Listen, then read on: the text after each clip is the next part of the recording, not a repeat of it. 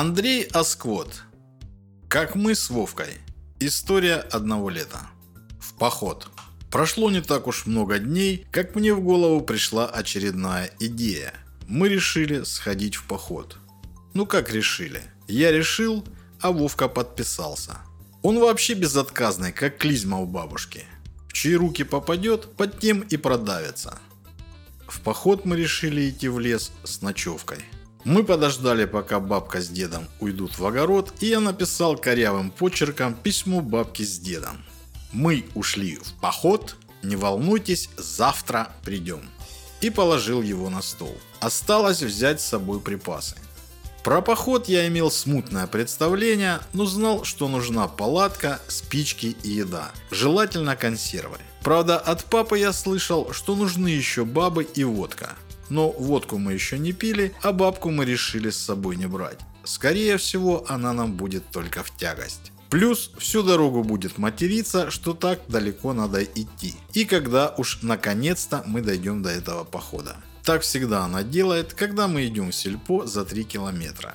Так как палатки не было, я позаимствовал с веревки сохнущий пододеяльник заверив Вовку, что в случае отсутствия палатки все берут с собой пододеяльник. Ведь дома вполне из него получается неплохая палатка. Свернув палатку в рюкзак, который также является необходимым атрибутом палатки и который мы позаимствовали у бабки, она с ним за хлебом ходит в сельпо, мы продолжили подготовку. Дело оставалось за консервами. Я знал, где у бабки хранятся продукты. Мама не раз выговаривала бабке за то, что она все, что мы привозим, складывает в кладовку, а не употребляет в пищу. И там, в этой кладовке, если поискать, скорее всего найдутся консервы еще с Первой мировой. Мы с Вовкой отправились в эту кладовку. Одни мы там оказались впервые. Наконец-то я спокойно мог изучить содержимое кладовки и найти эти консервы с Первой мировой. Для меня это было равноценно найденным патроном. Ведь именно эти консервы должны более всего подходить для похода. Вовку я отправил искать по низам, а сам занялся верхними полками. Чего там только не было. Пачки соли, крупы, коробки спичек, банки с соленьями, большие бутылки и поменьше. По нашим теперешним временам кладовку можно было назвать мини-маркетом.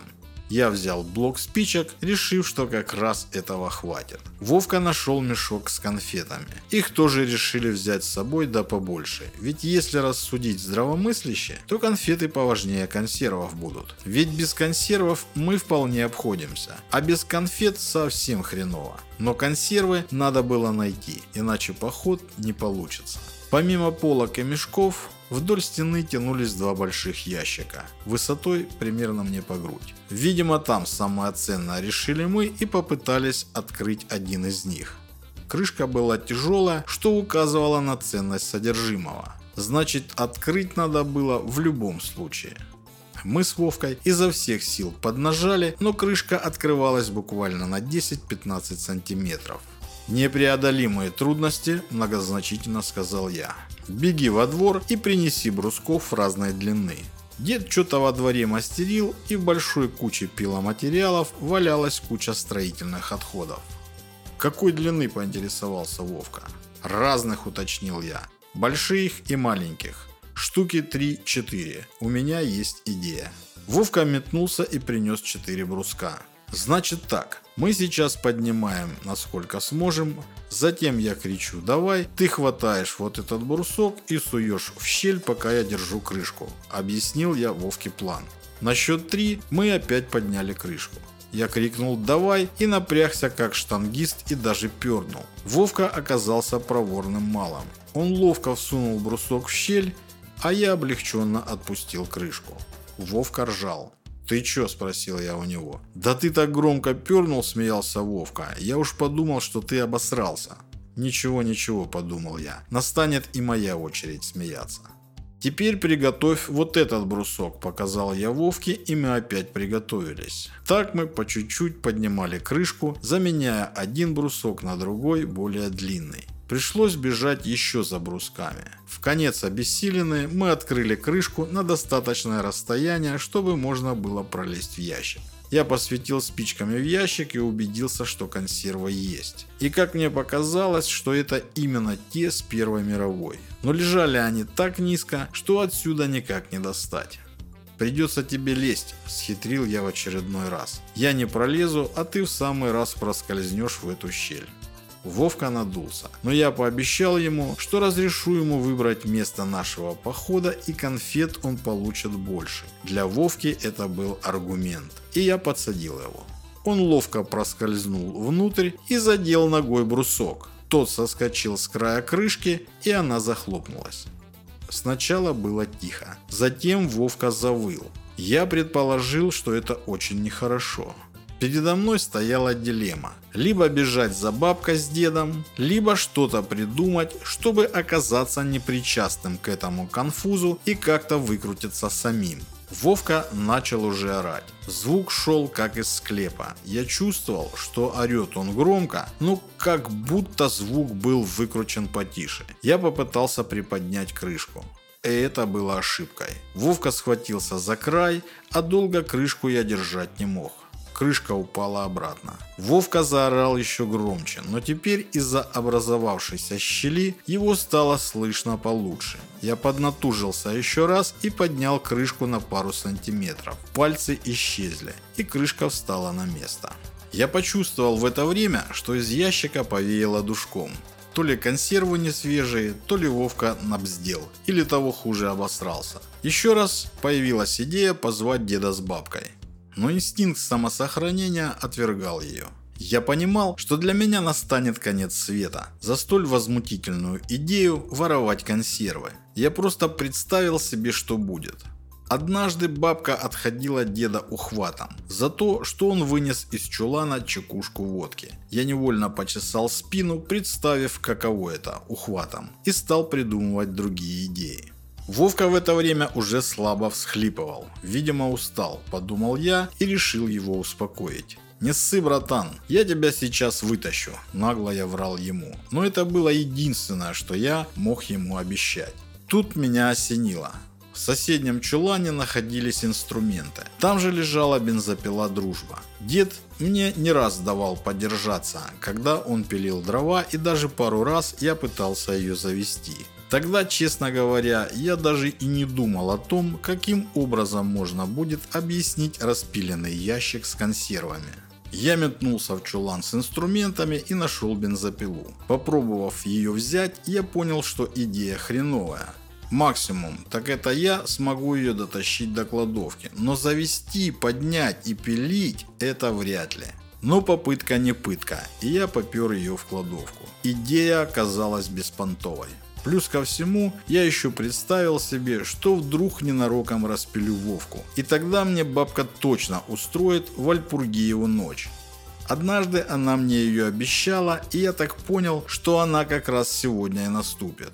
Или еще хуже, отпилю себе чего-нибудь. Тогда бабка точно меня убьет. Единственное, что из этого вышло, так это то, что я лишился последних сил. Время приближалось к обеду, и я понимал, что бабка с дедом вот-вот вернутся домой. Эта перспектива меня явно обескураживала и приводила в трепет мое детское тело. Уж очень мне не хотелось быть отхоженным ухватом. Но я твердо решил не сдаваться и врал в очередной раз Вовке, что процесс спасения идет полным ходом.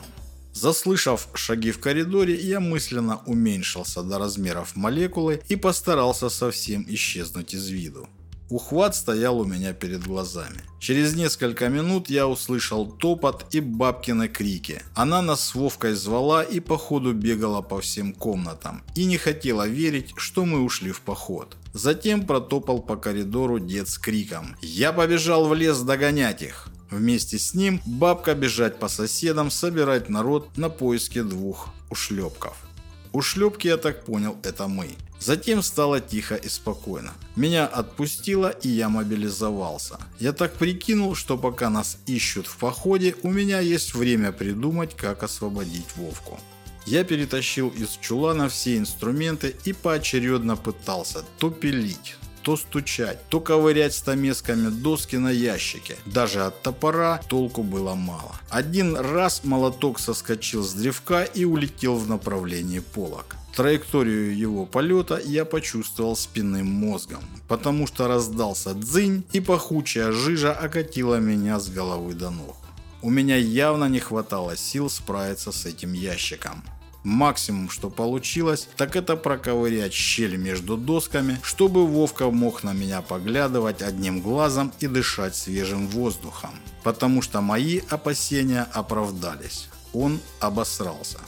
Тут я вспомнил, что пришла моя очередь смеяться, но я испытывал некую неловкость. Смеяться в такой ситуации мне показалось излишним, и я решил отложить это на следующий раз. Хотя и тут уже пахло не очень. То, что вылилось на меня, неприятно воняло дрожжами. Я пихал в щель Вовке конфеты и успокаивал его рассказами, что я сейчас отдохну и подниму крышку. Просто надо подольше отдохнуть и набраться сил. Ближе к вечеру вернулась бабка с группой поддержки. Она рыдала и причитала. Только бы они нашлись, а там уж пусть не буду ни ругать, ни кричать на них. Эта информация меня воодушевила.